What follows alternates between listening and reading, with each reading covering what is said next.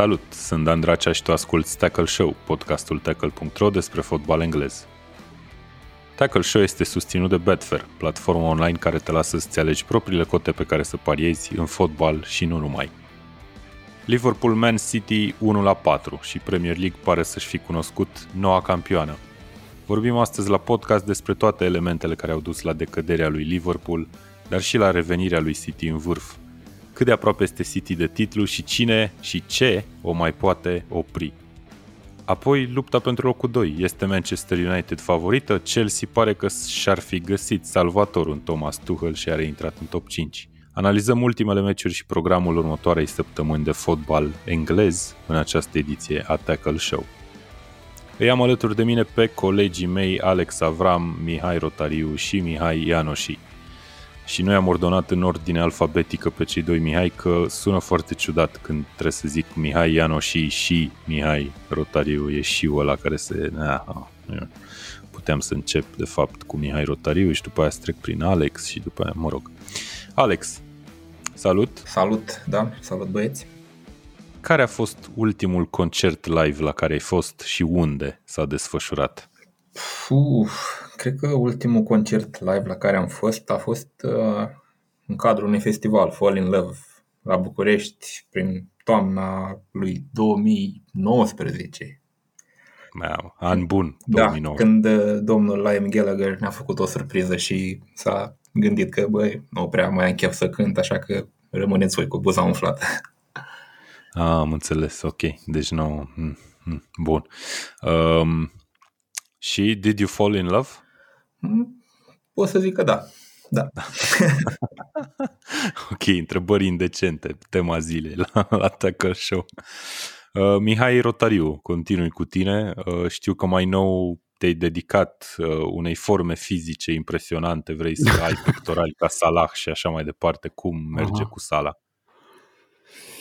Băi, merge și cum bine. ai timp? Cum ai timp și de asta când facem tackle show și tackle show online pe YouTube, by the way? E simplu, e simplu dacă îți creezi o rutină și pe luni, miercuri și vineri, la aceeași oră, la șapte, simte deja corpul că trebuie să facă mișcare. E bine, mai dau din slană jos și, cum ai zis tu, mă mai umflu un pic mușchii, că văd că o să am nevoie de apărare, pentru că Liverpool nu merge bine în sezonul ăsta. Păi nu, apărare doar dacă înjuri echipa sau ceva de genul ăsta, o să sară oamenii pe tine.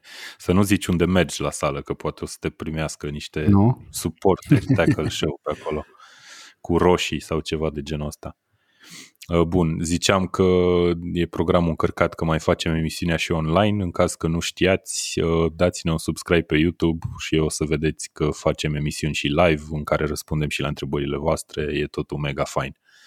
În același timp profit de ocazie și vă zic că ar trebui să vă abonați și la newsletter-ul pe care îl avem, dacă nu v-ați abonat. Vlad Bogos nu e la podcast din cauza că chiar m-ar trebui să băgăm vocea lui Vlad la început, când voi mi-ați făcut gluma aia la ultimul podcast. Am râs, dar ar trebui să facem și invers cândva. Poate nu acum, data viitoare. Mihai Ianoși, și tu ești alături de noi. Ție îți pun o întrebare mai apropiată podcastului cumva. Salut, Dan! Salut, băieți! Zim și mie care a fost prima echipă de fotbal de care ți-a plăcut vreodată? Steaua București. Și cum de ți-a plăcut? Ai fost pe stadion? sau cum Nu, n-am fost pe stadion. E o poveste destul de interesantă. Țin cu Steaua din datorită unui uh, vecin de, de bloc. Stătea lângă mine în, uh, în blocul din Caracal, unde mi-am petrecut copilăria, unde maestrul și-a petrecut copilăria și respectivul vecin mi-a spus că trebuie să țin uh, cu steaua, deși tatăl meu uh, ținea cu Dinamo, pentru că părinții mei au lucrat în, în cadrul armatei și mi-a spus că trebuie să țin cu steaua. Chestia asta s-a întâmplat, nu știu, pe la 6-7 ani Ok. și asta a fost. Băi, nu vi se pare că e total random de fapt cum se creează aceste fanbase-uri de echipe? Adică probabil că dacă ai întreba, nu știu, toți fanii de Premier League care ne ascultă pe noi, eu mă gândesc cu mâna pe inimă și să-mi spuneți în comentarii dacă nu e așa, că cel puțin jumate din voi au o echipă favorită total aleator din cauza că, nu știu, un prieten se întâmpla să ține cu ea, tatăl vostru a ținut cu ea, v-ați uitat la un meci din greșeală, adică, nu știu, chestie de asta foarte aleatoare. Nu? Sau, uh, sau le-a plăcut de un jucător anume din cadrul echipei. Aia deja, aia deja, uite, nu mai e chiar atât de aleator, dar nu știu dacă se întâmplă în foarte multe cazuri. Uite, așa. cu Inter, cu Inter așa am ajuns să, să țin. Și eu cu okay. Liverpool tot, din, mă rog, datorită lui Michael Owen. Am ținut eu cu Liverpool și cu Roma datorită lui Toti. La Rapid a fost o situație, nu știu să explic. Cred că... Robert Niță la Rapid. Da, da, m-a convins Robert Niță, a zis că fii atent că sunt prea mulți teriși pe aici pe terenul de fotbal din spatele blocului, ar trebui să ții cu Rapid. Nu știu, am, am simpatizat cu ei în sezonul respectiv în care au pierdut titlul uh, în ultima etapă și ulterior am devenit fan. Probabil că I'm a sucker for lost causes, ca să zic așa. Da, iar la mine Arsenal a fost în special pentru Arsene Wenger, pentru, nu știu, prestanța și eleganța lui de pe margine și apoi Eu. pentru Highbury și cum arăta stadionul, arhitectura lui. Cred că astea au fost elementele care au puteam să fiu, puteam să fiu fan Fulham dacă mă luam după asta. Dar uh, da, și eu cu Arsenal tot probabil 99% din cauza lui Wenger sau datorită lui Wenger de fapt. Deși din cauza la cât de mult se suferă din cauza se suferă, pardon, din cauza echipei ăsteia recent.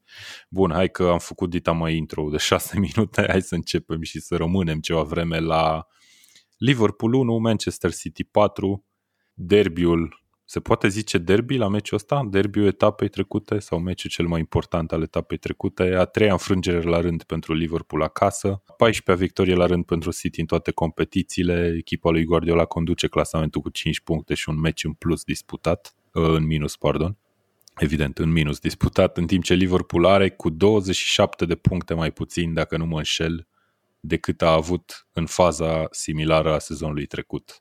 Corect. Hai, hai să vorbim puțin despre meci și apoi poate despre situațiile celor două echipe pe ansamblu. O să încep cu Alison, cel mai probabil, o să încep cu portarul. Alison a greșit flagrant de câteva ori, inclusiv la golurile 2 și 3 al lui City, care practic au înclinat balanța în favoarea echipei lui Guardiola, au decis meciul. Mihai Rotariu e tricou de portar de la Liverpool blestemat. Nu. No. Alisson a mai făcut o astfel de greșeală, doar că nu s-au luat atunci două goluri. Chiar în sezonul în care am luat titlul, dacă nu mă înșel cu Leicester, știu că le-a oferit șansa să, să revină în meci și ulterior a mai făcut o greșeală care să nu s-a materializat atunci în gol. Deci n-ar fi la prima ispravă, se știe că Liverpool încearcă să construiască din spate, încearcă să implice foarte mult și portarul și așa cum a zis Klopp, a avut cold fit. Uh, efectiv s-a trezit într-o situație în care trebuia să riște ca să trimită mingea la un uh, coechipier și asta a făcut, a riscat, iar cartea n-a fost câștigătoare pentru că în ambele situații, în decurs de 3 minute, am luat două goluri din cauza lui. Dar având în vedere cât ne-a scos în trecut, cum a spus și Klopp la conferința de presă, cred că putem să trecem cu vederea uh, greșelile astea total neașteptate. Ok, hai să detaliem puțin chestia asta. Okay. Așadar, Alisson a fost probabil unul din jucătorii care a venit și a resuscitat echipa asta în ultimii ani, împreună da. cu mulți alții. Unii dintre ei în continuare lipsesc de la Liverpool și o să ajungem și acolo puțin mai târziu. Ce a însemnat totuși Alisson pentru echipa asta până acum? Dacă pornim de la declarațiile lui Klopp. Eu, în, în plusurile și minusurile care o să apară marți, am scris fix în felul următor. Dacă se făcea un sondaj de opinie înaintea meciului, cred că Alisson alături de Henderson ieșea uh, drept jucătorul în care fanii aveau cea mai mare încredere înaintea partidei. Și cred că titulatura asta și-o merită pe de, de plin, pentru că a fost un jucător de bază. În momentul în care el a lipsit, Uh, situația a fost și mai nasoală pentru, pentru Liverpool, dar a avut un meci extrem de slab. Nu, nu pot să-mi explic pentru că au fost niște greșeli uh, din jocul cu piciorul pe care el stăpânește destul de bine, pentru care a fost laudat atâta timp. Corect. Și bine, ca să fac așa un pic o glumă uh, și să compar și cu situația lui Carius, având în vedere că el a lipsit meciul trecut din cauza unei coliziuni la cap cu colegul lui din poartă care a și evoluat titular în locul lui Kelleher, probabil o fi afectat în continuare, că înțelegem că astfel de lovituri la cap, astfel de comoții au efecte pe termen lung și a fost dat chiar ca exemplu de către un medic din Statele Unite Carius atunci când a fost lovit de Sergio Ramos. Sigur, glumesc, nu-mi imaginez că astfel de contuzii pot să ducă efectele până la câteva zile după ce s-a întâmplat, dar într-adevăr a fost total neașteptat și uh, greșelile au venit într-un moment a jocului în care Liverpool echilibrase partida și chiar avea șanse probabil să o câștige dacă insistau. În momentul ce au luat două goluri în trei minute, totul s-a sfârșit acolo. Stai puțin, uh, Alison s-a lovit cu Kelleher la, că sper că da, am pronunțat bine numele, la antrenament? Da, mi se pare foarte evoluat. ciudat, mi se pare foarte ciudat pentru că portarii, din, din câte știu eu, se antrenează oarecum separat, adică ei nu intră neapărat în jocurile echipei, în acele miuțe sau... Da, și... nu știu. Uh, astea au fost informațiile care s-au furnizat. În ce context au lovit cap în cap. Am presupus eu că la uh, antrenament, la, nu știu, doar nu s-au luat la bătaie. Uh, la o... destul de convins că nu s-au lovit la, la coadă, la mega, de exemplu, sau ceva de da. genul ăsta. Anyway, nu cred că are legătură cu asta pur și simplu a fost o seară dezastroasă pentru Da, a lovit cu piciorul. Aia. A lovit cu piciorul total aiurea de câteva ori. Uh, până atunci, unul egal, cum vi s-a părut meciul până în momentul respectiv? Că e absolut clar că momentele respective au înclinat balanța. Eu cred că City a intrat total relaxat în meciul ăsta și nu făcea, nu era nicio tragedie chiar dacă pierdea meciul. Și asta i-a oferit o nonșalanță în joc care s-a și văzut până la urmă pe teren pentru că City din punctul meu de vedere a fost mai periculoasă până să, până să egaleze Liverpool. Liverpool a fost crispată, a încercat să găsească soluții în atac, dar soluțiile nu se întrezăreau absolut deloc și până la urmă să nu uităm faptul că a revenit în joc tot uh, cauzat, uh, mă rog, uh, au revenit în joc pentru că Ruben Diaz a făcut o gafă extraordinară la rândul lui. Altfel, uh, construcția nu a adus rezultatele dorite și în continuare e o mini-criză acolo în, în atacul lui Liverpool și la mijlocul lui Liverpool, dacă stăm să analizăm situația. Știi că la fiecare penalti făcut de Salah trebuie să întrebăm, a fost penalti la Salah? E stupefiat, Mihai, probabil că l-am întrebat așa o inepție, nu? Sau nu mă mai păi, aude? Nu știu, deci eu chiar m-am întrebat atunci, am avut o discuție filozofică așa cu prietenii mei cu care mă uitam la meci, dacă nu cumva ar fi meritat și roșu Ruben Diaz la faza respectivă, dar să nu uităm faptul că până la urmă uh, nu mai există acea dublă penalizare în care dacă e penalti nu se mai dă roșu decât dacă e un fault evident antisportiv ori nu știu dacă intervenția lui Ruben Diaz e încadrată la fault antisportiv, deși nu avea absolut nicio șansă să mai ajungă la minge. Păi ar putea să fie că doar dacă joci, de, deci practic nu se dă roșu dacă joci mingea, dar tu când Dacă încerci să joci mingea, da, era evident că din poziția aia n-are Dacă când îl tragi de tricou pe cineva, că ăla e faul tu propriu zis. Nu? Da, nu știu, da, nu, știu, nu joci mingea. Nu știu să-ți răspund la întrebarea asta. Nu, nu pot să-mi ofer o părere în cazul ăsta pentru că nu pot să interpretez regulamentul astfel încât să, să spun 100% că situația e albă sau neagră în cazul respectiv. Da. Aia a fost. Aia a fost decizia arbitrului care s-a luat în momentul respectiv și rămânem cu ea până la urmă. Nu neapărat trebuie să o respectăm, pur și simplu trebuie să o înțelegem. Ca tot arbitrajul din sezonul ăsta. Dar până la urmă nu arbitrajul a fost principalul motiv pentru care City a câștigat partida, au fost pur și simplu mai buni, mai clari în joc, au fost mai bine pregătiți și își merită pe deplin încă un titlu, probabil.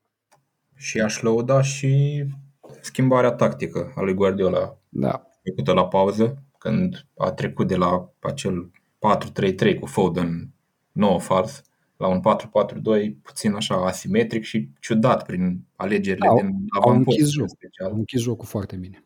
În sensul că cele două vârfuri erau Foden și Bernardo Silva, jucători care, pe care nu te aștepți să apară acolo. Și poate mai degrabă te-ai fi așteptat la Sterling și la Marez să-i vezi în avamposturi și nu în bandă. Dar uite că na, Guardiola a văzut altfel alegerile din față și na, de aia sunt eu aici și el Cred că și Klopp uh, a, l-a lăudat pe Guardiola pentru schimbarea tactică de la pauză. A menționat chiar în conferința de presă de după. Și asta o văd uh, ca o curiozitate, pentru că de regulă între antrenori nu prea să arată cu degetul reușitele unul altuia din da, punct de vedere da. tactic, pentru că este o înfrângere pentru tine personal.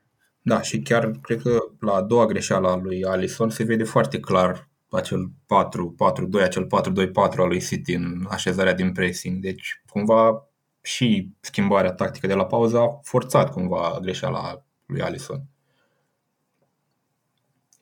Și ce am, mai îmi place la City din punct de vedere tactic, pentru că puțin așa am încercat să văd meciul și ca un meci de șah, să spun așa, îmi place că îl vedem pe Cancelo schimbându-și pozițiile foarte des, intrând foarte des în centru. L-am văzut din nou în multe momente pe posesie, fiind al treilea mijlocaș central și cred că și asta îl ajută pe Gundogan să apară mult mai des în care în fața porții, să marcheze mai mult. Eu aș generaliza puțin discuția și dacă ne amintim bine, în sezonul trecut vorbeam de City că, uite, apune generația care a câștigat titlul, pentru că erau jucători care nu funcționau, aveau probleme în apărare, Aguero era accentat și este în continuare accentat și cred că dacă City va câștiga titlul în sezonul ăsta, principalul vinovat, dacă pot să spun așa, este Guardiola, pentru că reușește să metamorfozeze echipa asta în funcție de orice sistem își dorește să joace. Din Cancelo îl creează un la nevoie îl creează un mijlocaș central.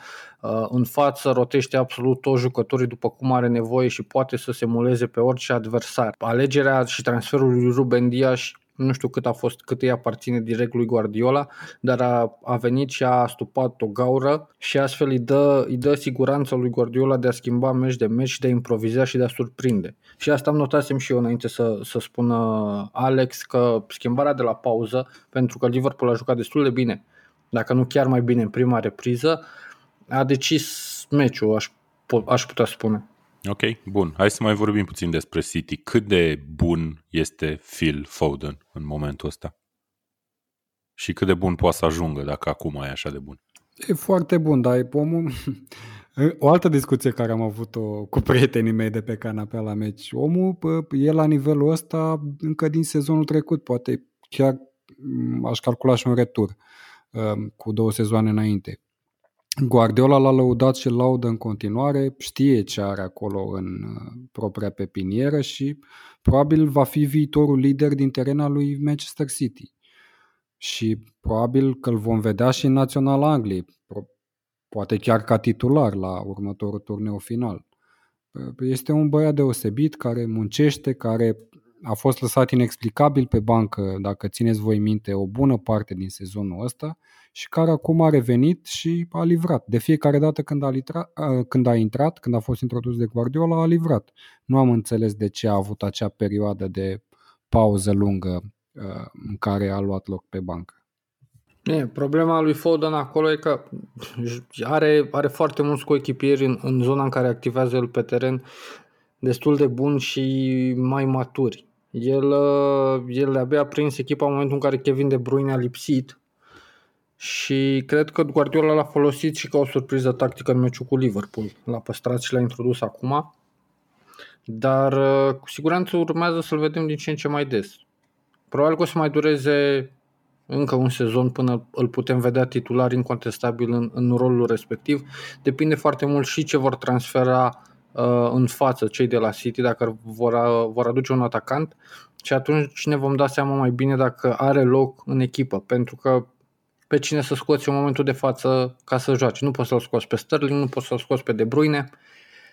Bernardo Silva cred că este jolly jokerul pe care îl are, îl are Guardiola acolo. Gundogan e la, e la sezonul carierei și cred că este și candidat serios la jucătorul sezonului în Premier League. Deci nu văd unde ar putea să intre. În față. Asta e e de apreciat cumva la Foden pentru că a fost purtat cam pe toate pozițiile, ba în centru, ba în flancul stâng, în flancul drept, a jucat și nou fals și a cam dat randament de fiecare dată. Am văzut că are cifre extraordinare în meciurile cu echipele din Big Six și de multe ori așa parcă blamăm jucătorii ăștia mai talentați, sunt puțin mai pretențioși și joacă foarte bine doar pe poziția lor de bază. Dar Foden pare că dă randament extraordinar în orice poziție e pus de Guardiola, ceea ce e chiar e de, de apreciat. Bun, hai că vreau să facem niște exerciții tehnice puțin acum, dacă tot am dus discuția în domeniul ăsta tactic. Dacă voi ați fi antrenor la City, în momentul ăsta îl ai pe un Aguero care n-a mai jucat de mult, pe care nu poți să te mai încrezi, nu știu, nu, nu poți să mai ai încredere în el neapărat ca, ca titular incontestabil, ca vârf împins. Îl ai pe Jesus care poate că nu te-a impresionat suficient sau nu ți-a demonstrat suficient că vrea rolul ăla, că îl merită și așa mai departe. Uh, ai în schimb foarte mulți jucători ofensivi care nu sunt atacanți pur sânge, cum e și Foden.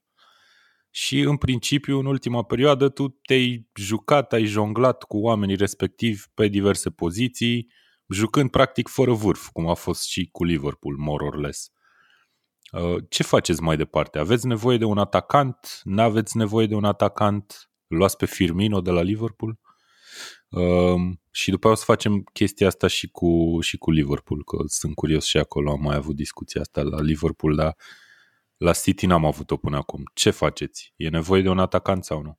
Păi se zvonește Lukaku, nu? Da, singurul zvon care circulă așa de, de o perioadă bună de timp este Lukaku, iar uh, singura explicație pentru interes, dacă chiar există, ar fi că mm, Romelu Lukaku este tipul de jucător care îți aduce prin prezența lui fizică în teren un alt plan de joc și uh, îl văd la Inter și văd cât de ușoară este construcția în momentul în care adversarul vine într-un pressing foarte puternic, vine peste tine în propriu careu când încerci să construiești, cât de bine joacă Lukaku acele degajări ale portarului sau lui unui fundaș. Și în momentul respectiv cred că rezolvi o mare problemă pe care unele echipe uh, le, le au în momentul în care acel gegen pressing de, pe care tot îl lăudăm uh, apare în, în jocul adversarului.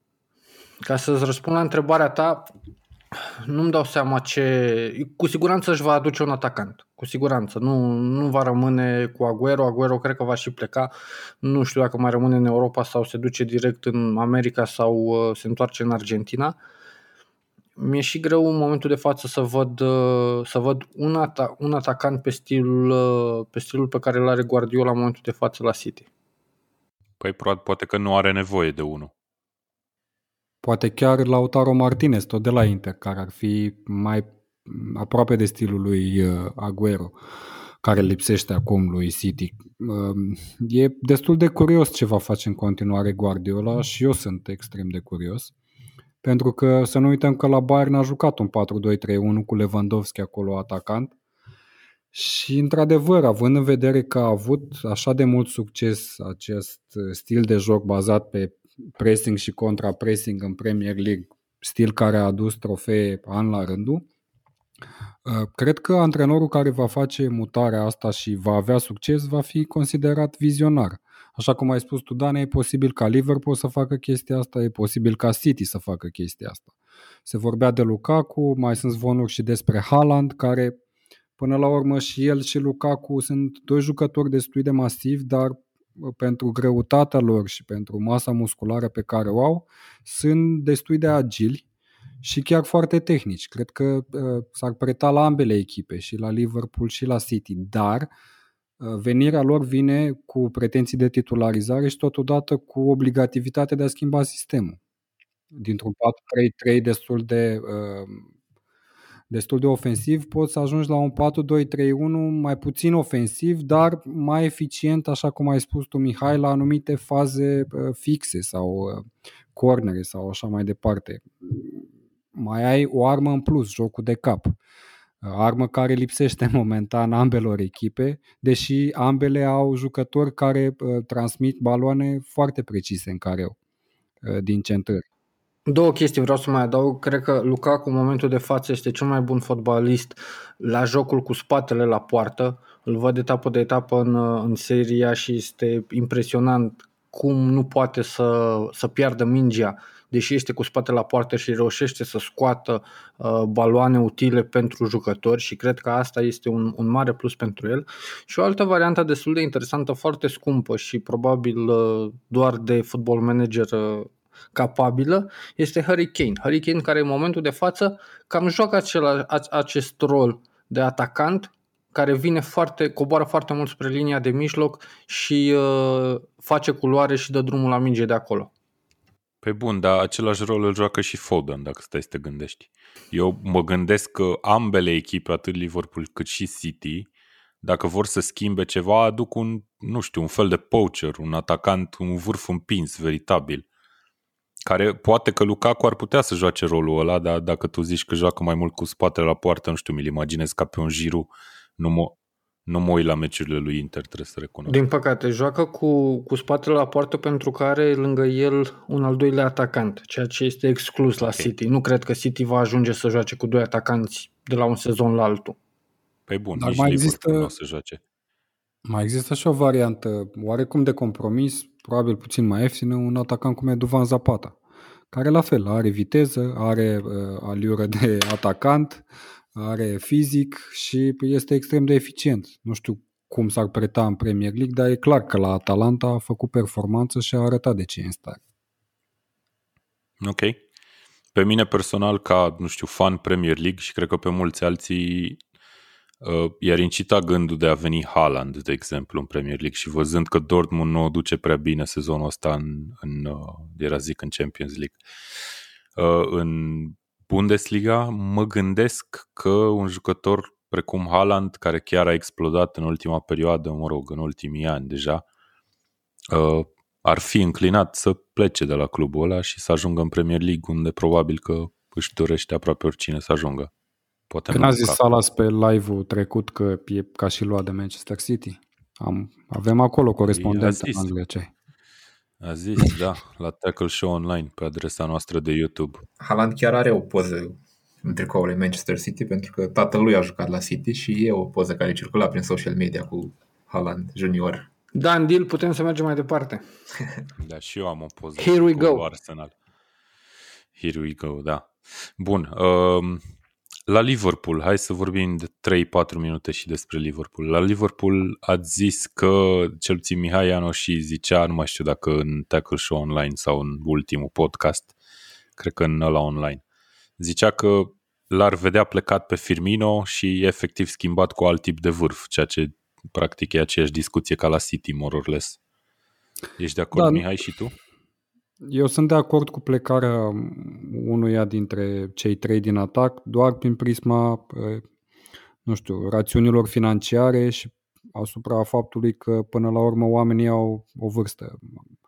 Salah și Mane au 28 de ani și cred că Firmino e cu un an mai mare, dacă nu mă înșel.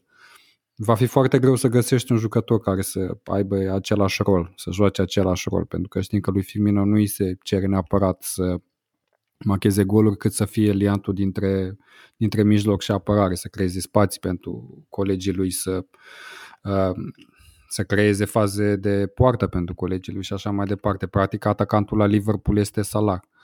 Um, nu știu ce se va întâmpla. Sincer, am dat un scenariu în uh, podcastul trecut cu venirea lui Mbappé care va disloca, desigur, unul dintre Mane sau Salah pentru a aduce fondurile respective. Cred că asta ar fi varianta ideală. Nu sunt sigur că Liverpool se va arunca, să zic așa, pe piața transferului cu o sumă exorbitantă pentru Mbappé în vara viitoare. Mă Dar ai vedea, ai, ai vedea necesitatea unui astfel de jucător? Că tu mai vorbeai în trecut pe la alte emisiuni, dacă mi-aduc bine aminte, da. despre lipsa unui plan B la Klopp. Da, Mihai e, Mihai e cu planul B. Mihai, Sau Mihai, Mihai zicea de planul B. Uh, da, Mihai le zice uh, toate. Da, probabil ar fi și asta o soluție. Cum am zis, Liverpool sau City la un moment dat ar trebui să schimbe pentru că nu poți merge la infinit cu aceeași filozofie de joc, cu același sistem de joc. Filozofia de joc e bine imprimată acolo și trebuie să rămână.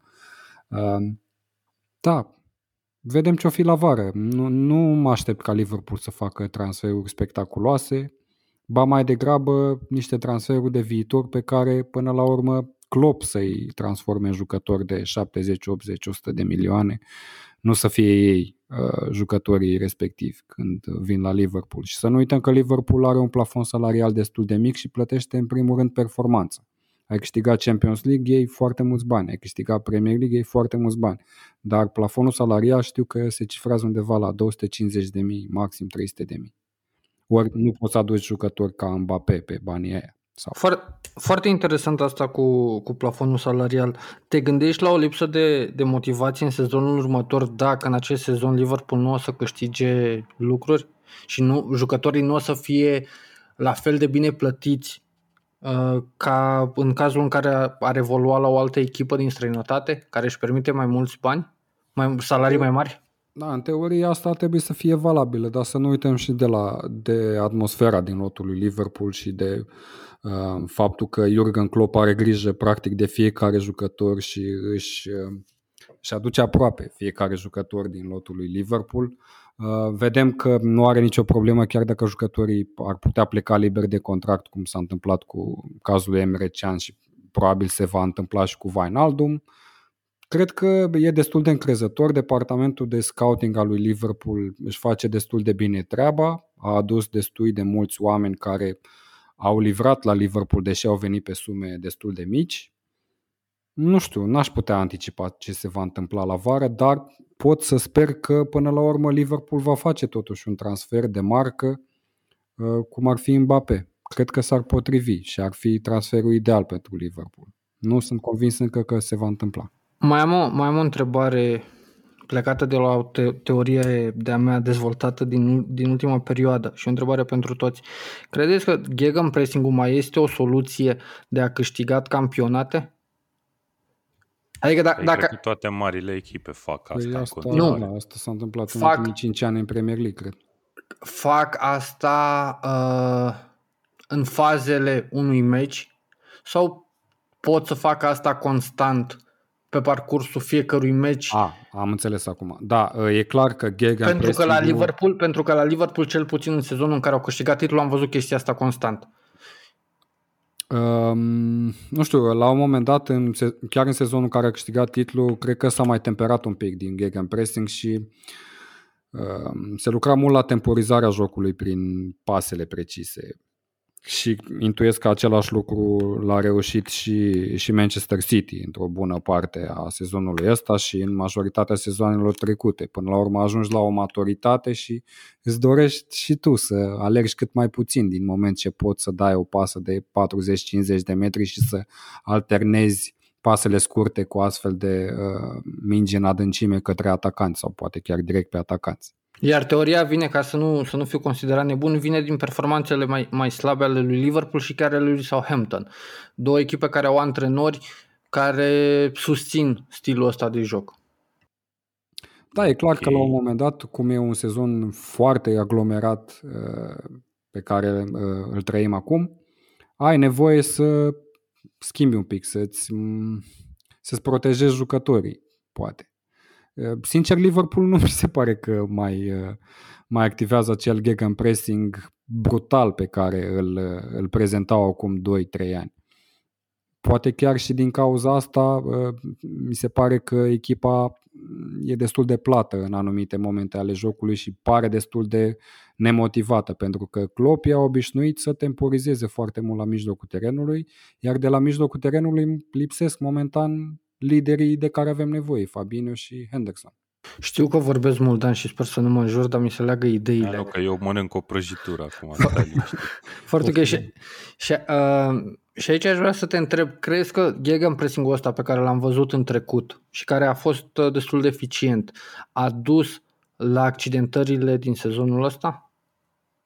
E o întrebare pentru toți, pentru că e o întrebare de, de părere, pentru că nu știm exact, dar uh, putem să ne dăm cu părerea că de asta suntem aici. Dacă stăm să ne uităm la natura accidentărilor care nu e neapărat musculară, aș zice că nu. Dar, sigur, din moment ce ajungi la un moment dat să-ți, um, să ai jucători care lipsesc tot sezonul, rezervele devin titulari și în locul rezervelor intră copii din academie, ești obligat să joci cu unii jucători câte 10 meciuri la rând, e normal ca la un moment dat să cedeze uh, musculatura. Dar majoritatea accidentărilor, așa cum am spus, au fost uh, intrări neinspirate, ghinion și așa mai departe. Dat cap în cap, da. Ok, uh, aș mai fi vrut să vă întreb o chestie, dar hai, hai să vă întreb totuși.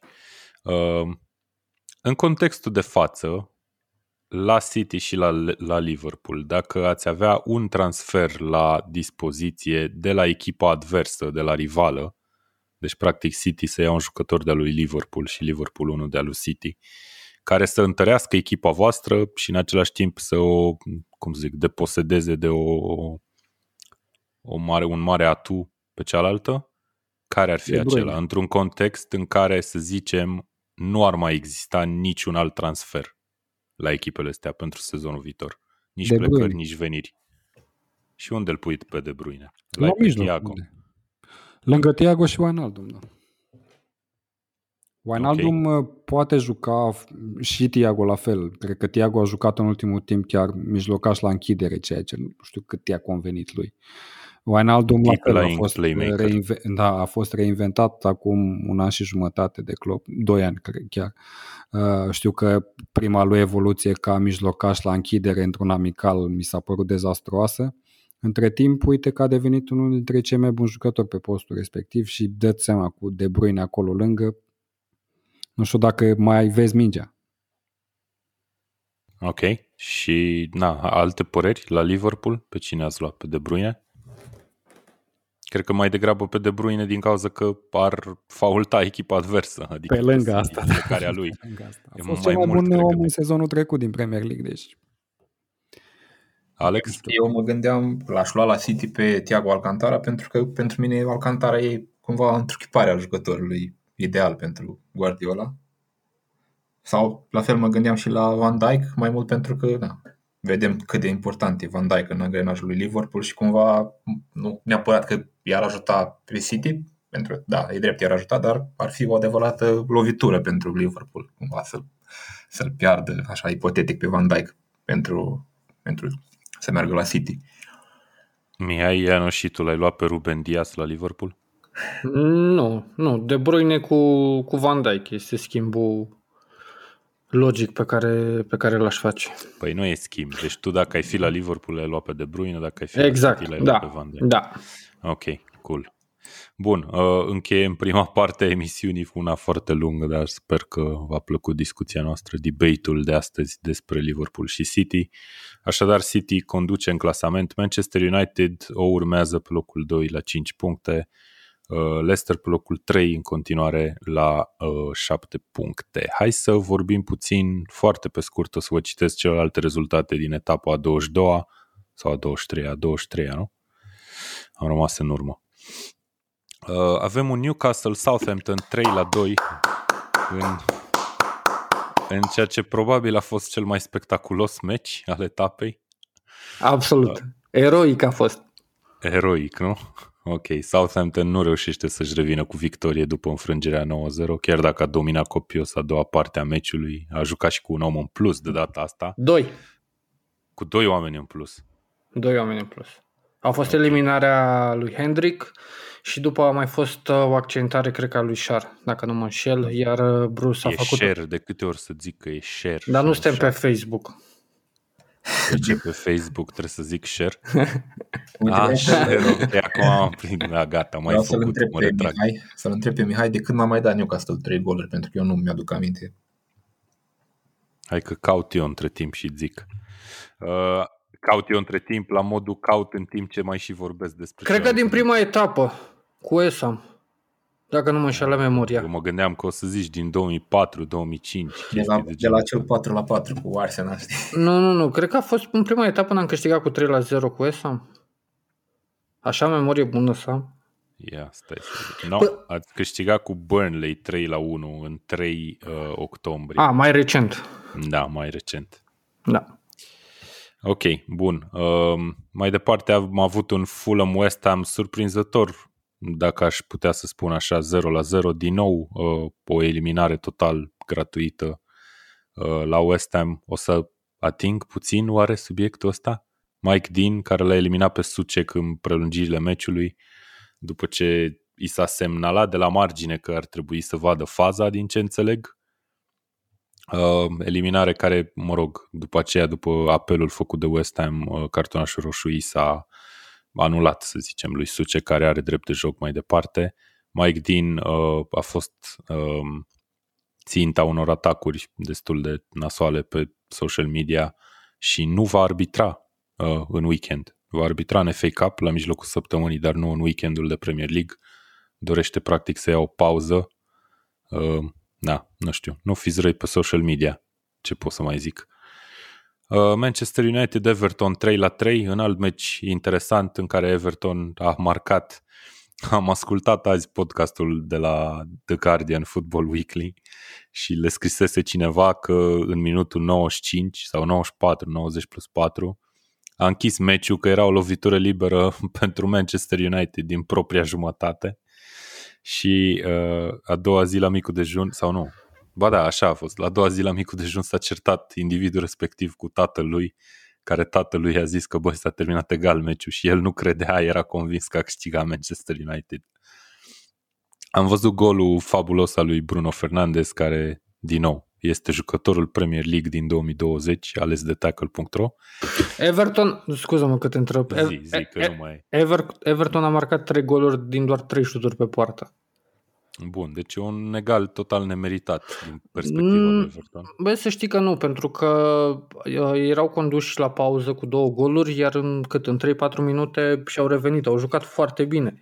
Ok, au fost greșeli uh, flagrante în apărarea lui, uh, lui United, mai ales la ultimul gol, dar, uh, dar ca, ca și tempo în a doua repriză, Everton a intrat foarte bine.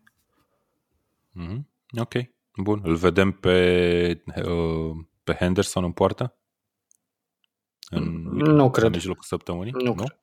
A, în, cu- în cupă, În cupă, în da, cupă, în da. cupă e posibil, e chiar probabil.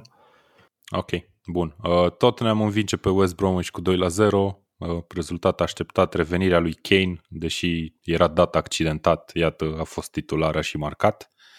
Și a și jucat un meciu, by the way. Uh, West Brom, uh, unde au debutat, am impresia, doi jucători la West Brom, nu? Uh, Cred că Maitland cunoscutul, cunoscutul nostru, Alex. Da, da, da, Maitland da Niles. prietenul nostru Ainsley Maitland Niles și cred că și Snodgrass a jucat titular, sigur, nu știu dacă a fost chiar debutul sau al doilea meci. Uh, da, Și cred că da. Cred că el. Atacantul venit din Turcia a fost titular, dar da. Dacă îl menționați pe Maitland Niles, trebuie să menționăm și, și pe Willock, jucător la fel împrumutat de la Arsenal la Newcastle, care a debutat cu gol. Da. La dracu, Arsenal ăștia tot vând cei mai buni. Sau, mă rog, da. Probabil Bun. că Willock, scuză-mă, probabil că Willock o să ajungă în Germania și o să fie un Da, star da, da. pentru Bayern München. Clar.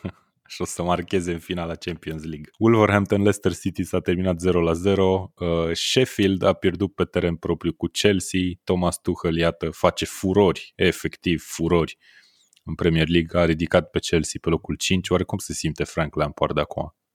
Deși au fost doar patru meciuri, dacă stai să te gândești. Să știi că meciul n-a fost unul extraordinar de bun. Chelsea a dominat partida, dar nu... Și, și Sheffield a avut ocaziile ei. Adică al treilea gol, golul decisiv de 2-1 a venit uh, în câteva minute după un penalty cont, nu, e mult spus controversat, dar destul de, de Discutabil. sensibil, discutabil, exact. Iar la partida asta, ce, ce aș vrea să menționez și putem trece mai departe, este intrarea lui Billy Sharp, jucător care are 600 de meciuri în fotbalul britanic. Mi se pare din... A fost... uh, A jucat împotriva lui Sean Dyche Ok. Pe teren. Păi bun, dar l-am mai văzut pe teren pe Billy Sharp, nu e ca și când... A doar fost că- meciul numărul 600. Am înțeles, deci doar că e cifră rotundă, număr rotund, am înțeles.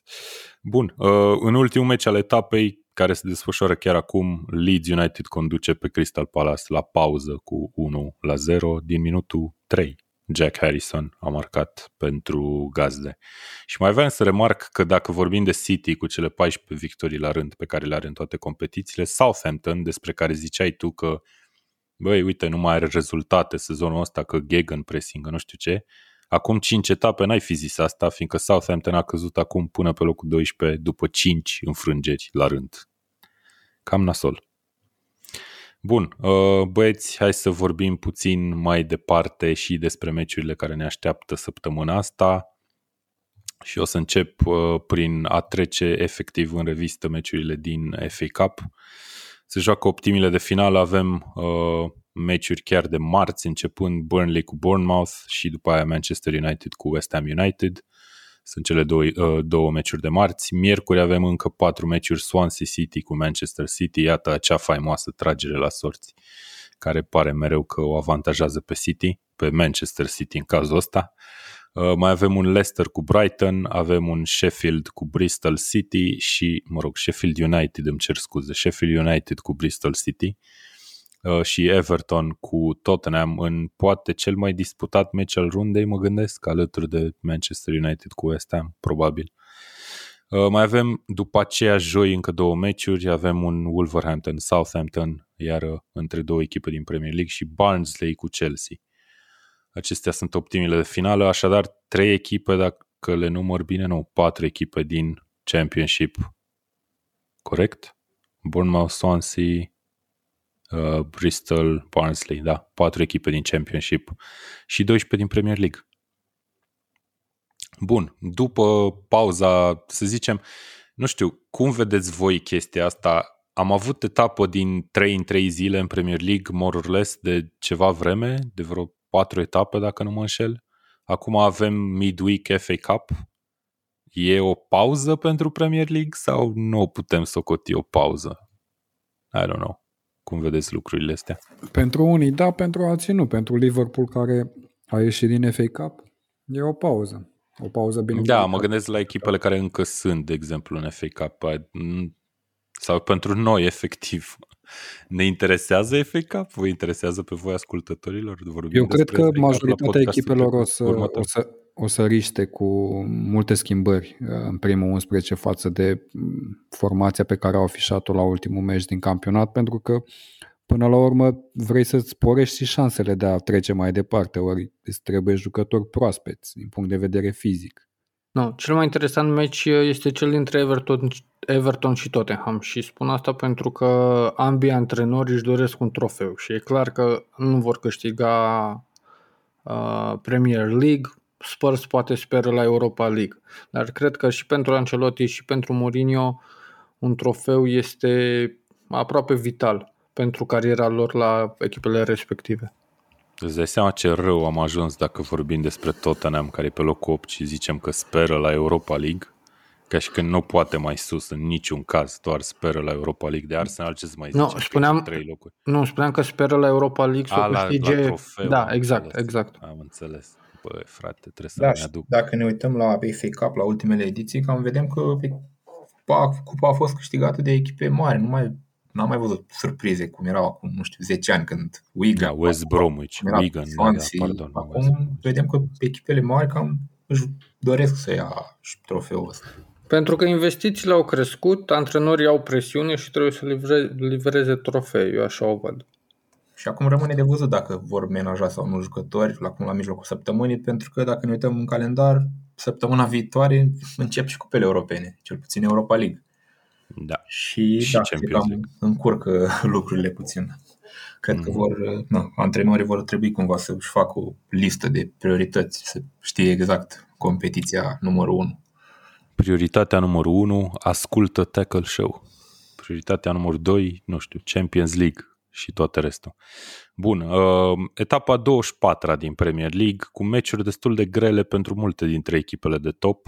Uh, Liverpool joacă în deplasare la Leicester, Manchester City joacă cu Tottenham în probabil derby etapei sau ar trebui să nu mai folosesc cuvântul ăsta, meciul etapei.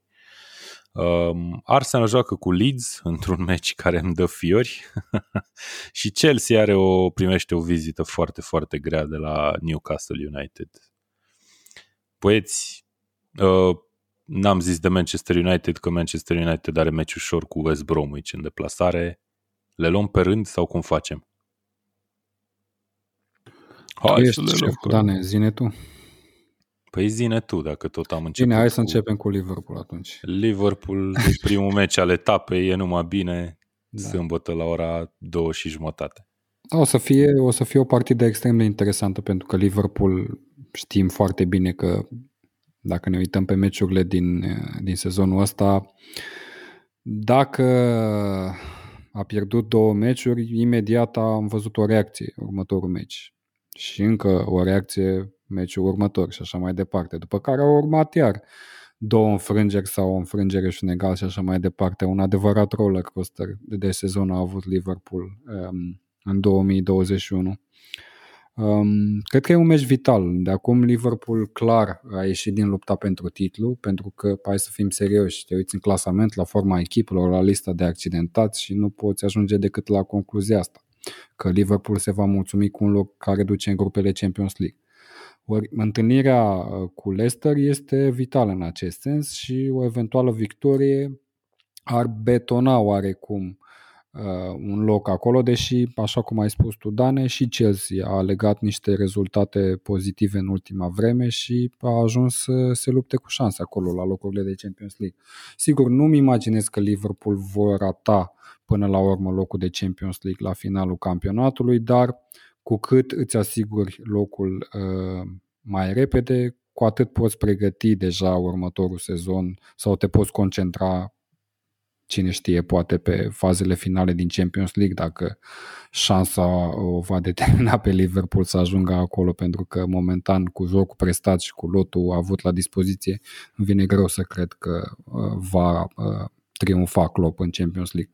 O partidă interesantă, una uh, de care sper eu să o câștigăm și având în vedere ultimele evoluții cu Leicester, sunt extrem de încrezător, pentru că Liverpool mereu s-a, s-a exprimat așa cum, cum se așteaptă fanii în meciurile împotriva vulpilor. Da, și Leicester o echipă care în ultima vreme puțin scârță, are o singură victorie în ultimele patru partide. Mulțumim pentru acest uh, preview de meci uh, reporterului nostru Mihai Rotariu. O să puteți să citiți și preview-ul scris, uh, probabil în ziua de sâmbătă dimineață sau poate, dacă suntem harnici, undeva vineri, după prânz. Bun, mergând mai departe, avem Crystal Palace Burnley la ora 5. Nu o să mă opresc aici neapărat, dar o să mă opresc la următorul meci la 7 și jumătate Manchester City joacă cu Tottenham și am zis că ăsta e meciul etapei, dar dacă mă uit pe clasament, matematicianul din mine zice în felul următor. City pe locul 1, Tottenham pe locul 8, e medie de 4.5 practic la meciul ăsta, pe când la Leicester cu Liverpool e medie de 3.5, deci ăla ar trebui să fie meciul etapei, nu? Cred că da. nu e vreun dubiu totuși că City, Tottenham e meciul etapei și chiar azi căutam să văd când a pierdut City ultimul meci în campionat, pentru că nu mai ține aminte exact care a fost uh, înfrângerea și am văzut că fix cu Tottenham au pierdut prin noiembrie, nu știu, 21 noiembrie și cred că avem acolo un, un sâmbure pentru un meci interesant, pentru că oricât de nefast ar fi forma de moment al lui Spurs, Mourinho e Mourinho și e genul de meci în care poate să ne arate că încă mai are un cuvânt de spus și e un meci cumva previzibil, în sensul că știm, la știm ce... cine o să se apere, știm da, cine știm o să atace. Meciul și știm că va fi acel contraatac sau acele două contraatacuri periculoase. Dacă vor reuși să le să înscrie, putem avea din nou un meci cum a fost cel din tur, când au fost două ocazii, două goluri și ne întrebam toți cum da, a fost cetățenii meciul. Dar... A fost masterclassul lui Mourinho, cum se zice întotdeauna da. când câștigă cu astfel de joc. Uh, Mihai Iano, și cât de susceptibilă la contraatacuri este City în forma actuală?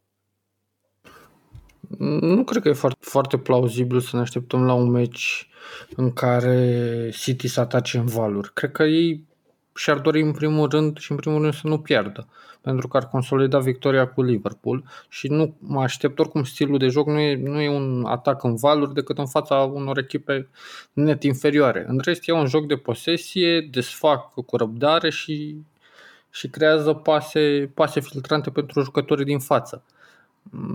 Mourinho trebuie să, să mute aici și să fie inspirat când își alege tactica de joc, pentru că nu, nu cred că uh, o să vedem un City care se va descoperi. Și Mourinho, dacă vrea să scoată punct sau puncte, va trebui totul să, să joace ceva. Deci tu zici practic că City n-ar trebui să, adică ar trebui să fie mulțumită și cu egalul, asta m-a frapat pe mine. Da, și... Zic de ce m-a frapat. M-a frapat din cauza că am în față cotele Betfair pentru meciul ăsta. Um, și numerele sunt în felul următor. 1-3-6. Meciul etapei 1-3-6. Așa de meciul etapei este. Trist, trist. E ca și Dacă când e ar trist juca... pentru Premier League sau pentru Mourinho în general. Cota E ca și când ar juca cu Newcastle. 1-3-6. și zic asta fiindcă la Chelsea, Newcastle, Chelsea are 1-28. Aia e aproape la fel. Aproape la fel, dar da. Uh, ce ziceți? Vă aruncați la 1-3-6 pe City în meciul ăsta? Bag de seamă că Mihai Iano și nu, din moment ce a zis că Nici eu nu City m-aș ar trebui să fie mulțumită și la egal. Da, pentru o cotă destul de mică, nu știu dacă se merită riscul. Dar dacă nu se merită riscul, înseamnă că se merită în sens invers, adică să pariați împotriva lui City. Că, zim, știu, știu că de, o să fie un pic mai greu și iar o să mă înjuri. Care e cota când uh, Tottenham nu pierde la două goluri? Că nu pierde la două goluri, Jesus Christ. Stai așa La că... 1,5 ca să fiu mai... Da, da, da, caut acum, stai puțin, da. Few moments later, one eternity later. Deci pe Betfair Sportsbook, City minus un gol are 1,90, ceea ce înseamnă că câștigă la două goluri. Și cota inversă ar trebui să fie tot 1,90, cam ceva de genul ăsta. Deci e cam 50-50 să bată la două goluri sau mai mult. Uite, asta mi se pare o cotă value. Adică care din ele, că nu înțeleg. Că Tottenham nu pierde la două goluri. Ok, Să plece cu un gol avantaj. am înțeles. Bun, deci uh, încredere în Tottenham aparent, dar doar din partea lui Mihai, nu cred că mai e altcineva care ar risca la așa ceva. În schimb, dacă, dacă chiar ai încredere în Tottenham, Tottenham are o cotă de 9,80, nu știu cum să vă zic, dar v-ați îmbogăți rău de tot dacă ar câștiga Tottenham la meciul ăsta. Și patru că nu pierde, presupun. Uh, nu, e cam 3 practic că nu pierde, că e inversul lui 1,36, dar ar trebui să pui un pariu împotrivă, e aproape 3, e 2,90, cam ceva de genul ăsta. Uh, Bun, v- vă mai interesează alte cote de la- din etapa asta sau închid tabul ăsta? Nici nu știu, Liverpool în deplasare are 2,16 de exemplu cu Leicester. O cotă bună. Eu nu pariez Și de că- regulă pe echipele pe care le susțin, Da, ști- dar știm, ne zice asta am de avut- fiecare dată în segmentul ăsta. Și la fel, ve- vedeți că trebuie să dăm, trebuie să dăm un shot, știți, chestia aia cu are o vârstă, a zis la un moment Cine a dat zis? Mihai. N-am zis. A, eu, Mihai Rotariu a zis, da, ai Nu zis de cred. Firmino de sal... Ba da, îți dau un scris, ai Arată zis. proba. Ai zis de fi... Am, a, aș fi vrut să te întrerup atunci, dar știu că nu poți să te întrerup când ești în full flow. Da, e imposibil. Bine. zi-mi cotele la Arsenal cu Leeds, că sunt curios. Arsenal 1.88 la victorie. Leeds 4.40, dacă te interesează. Eu zic că merită să pariem împotriva lui Arsenal la meciul ăsta. Asta Da, mă hai că gândesc. ajungem și acolo. Asta te gândeai și tu, nu? Ce încrezători Contează suntem noi Da. cu echipa pe care o simpatizăm. Uh, Bun, am vorbit de City Tottenham, mergem mai departe, avem un Brighton Aston Villa. Brighton care e într-o formă bună, aș zice, deși poate că ar fi putut să câștige meciul cu Burnley din etapa trecută. În schimb, Aston Villa într-o ușoară cădere, așa overall, deși, uite, etapa trecută am vins pe Arsenal. Grație unui Martinez, că tot n-am vorbit de meciul ăsta absolut deloc, care s-a remarcat, ca să zic așa pe scurt ce s-a întâmplat. Uh, Bun, mergem mai departe. Avem două echipe care se înfruntă, care se termină cu Hampton. Southampton cu Wolverhampton uh, joacă în primul meci de duminică. Este ăsta meciul în care Southampton nu mai pierde, băieți? Da, e posibil să fie egal. Nu cred că o să câștige Southampton, cred că favoriți sunt cei de la Wolves, dar cel mai plauzibil rezultat e egalul. Ok. Băi, uite, cotele Betfair nu zic asta, zic că Southampton este cel mai, cel mai plauzibil să câștige, dar Da, într-adevăr, și- cotele Exact sunt asta voiam similare. să zic și eu, că merg pe teoria mea că ulciorul nu merge de multe ori la apă, cum a zis și Salas în podcastul trecut. Și până la urmă, după 4 sau 5 înfrângeri pentru Southampton, care la un moment dat era în top 4, cred că e timpul să vină și o victorie.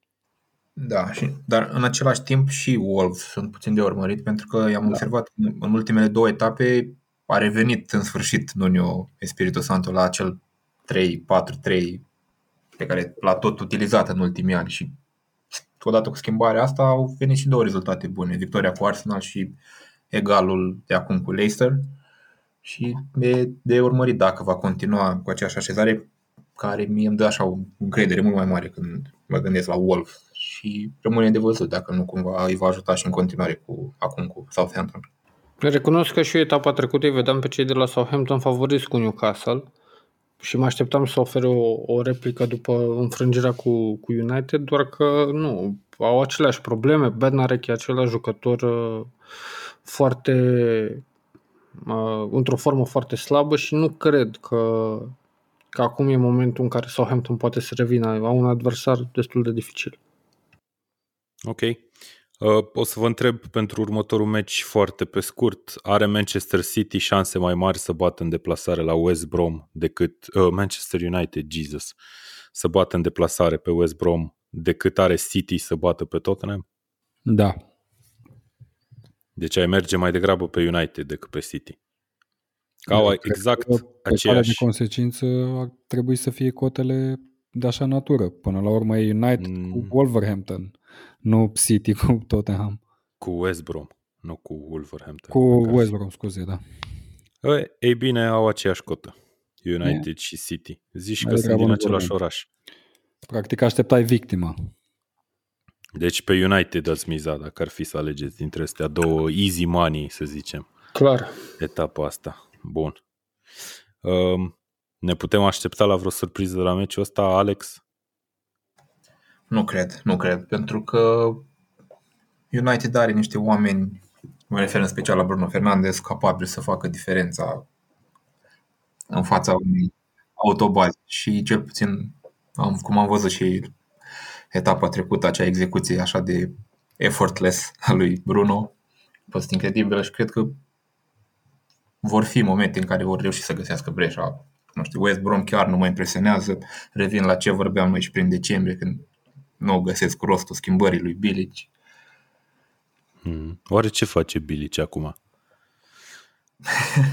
E de acord probabil cu, cu noi sau cu tine când ai zis că are, are United niște oameni și te-ai referit la un singur jucător, la Bruno Fernandes, că într-adevăr face cât niște oameni, într-adevăr. mai mulți.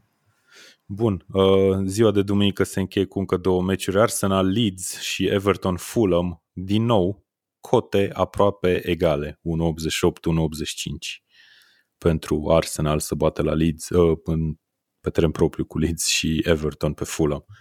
Evident, Everton are șanse mult mai bune, de fapt. Nu? Clar, e imensă cota din punctul meu de vedere. Deși Fulham e revenire, cred că la un moment dat vor cădea efectiv și fizic și psihic și din toate punctele de vedere cum o vor face toate echipele care sunt momentan pe locuri retrogradabile, pentru că diferența dintre ele și primul loc care duce la salvare e imensă din punctul meu de vedere. Cine e? Brighton acolo, parcă, nu? Și ar trebui să fie vreo 7 sau 10 puncte. Cred că e insurmontabil. Sunt chiar 10, da. Da, e Burnley, de fapt, prima peste linie și doar da, 8 Burnley, puncte. ok. Burnley. Mm-hmm. Uh, Mihai Ianu și mai, cota. mai ții minte ce screenshot ți-am arătat eu când a jucat Everton, de exemplu, cu Newcastle? Cu posesie sau? Nu. da, hai că s-a dus mai bine segment. nu, cu, cu o cotă bună la Everton. Care da, da, corect, corect. Care da, nu da, s-a materializat absolut deloc. Ți-am spus, ți-am spus de atunci. Da, bun. Uh, așadar, hai să ne oprim puțin la Arsenal cu Leeds. Sunt vecine de clasament dacă Leeds câștigă și de fapt și dacă pierde meciul care încă se desfășoară și este în continuare. A, bă, nu, e 2 la 0 acum.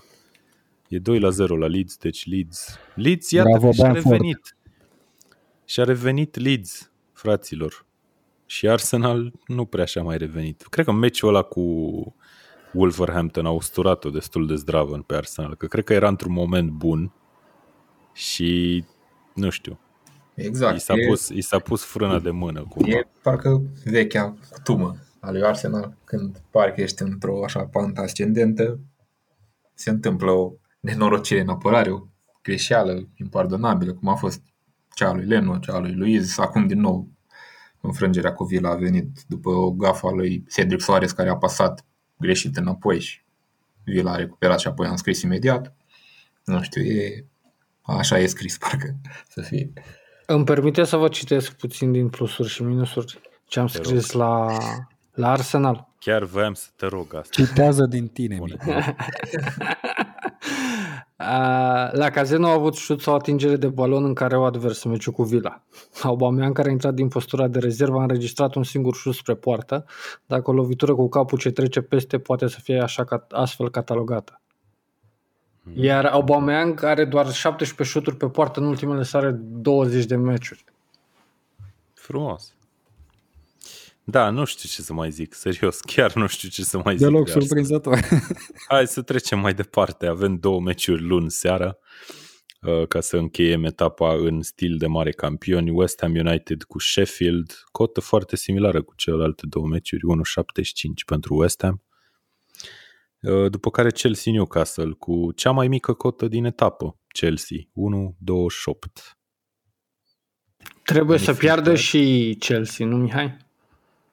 Ei, da, dar nu Cu meciul. adversar de calibru ăsta ar fi un pic uh, jenant. Auzi, Mihai Ianoși, dar uh, Newcastle a început să joace mai ofensiv, corect? Cu Da. Chelsea, la ce ne-am putea aștepta tactic? Că cu siguranță nu o să joace ofensiv în propriu zis, în sensul propriu zis al cuvântului, dar poate ne putem aștepta să joace totuși mai ofensiv decât ne-am fi așteptat, nu știu, în urmă. cu Dacă două joacă, săptămâni. dacă joacă la fel de ofensiv ca în meciul cu Liverpool, cred că e suficient.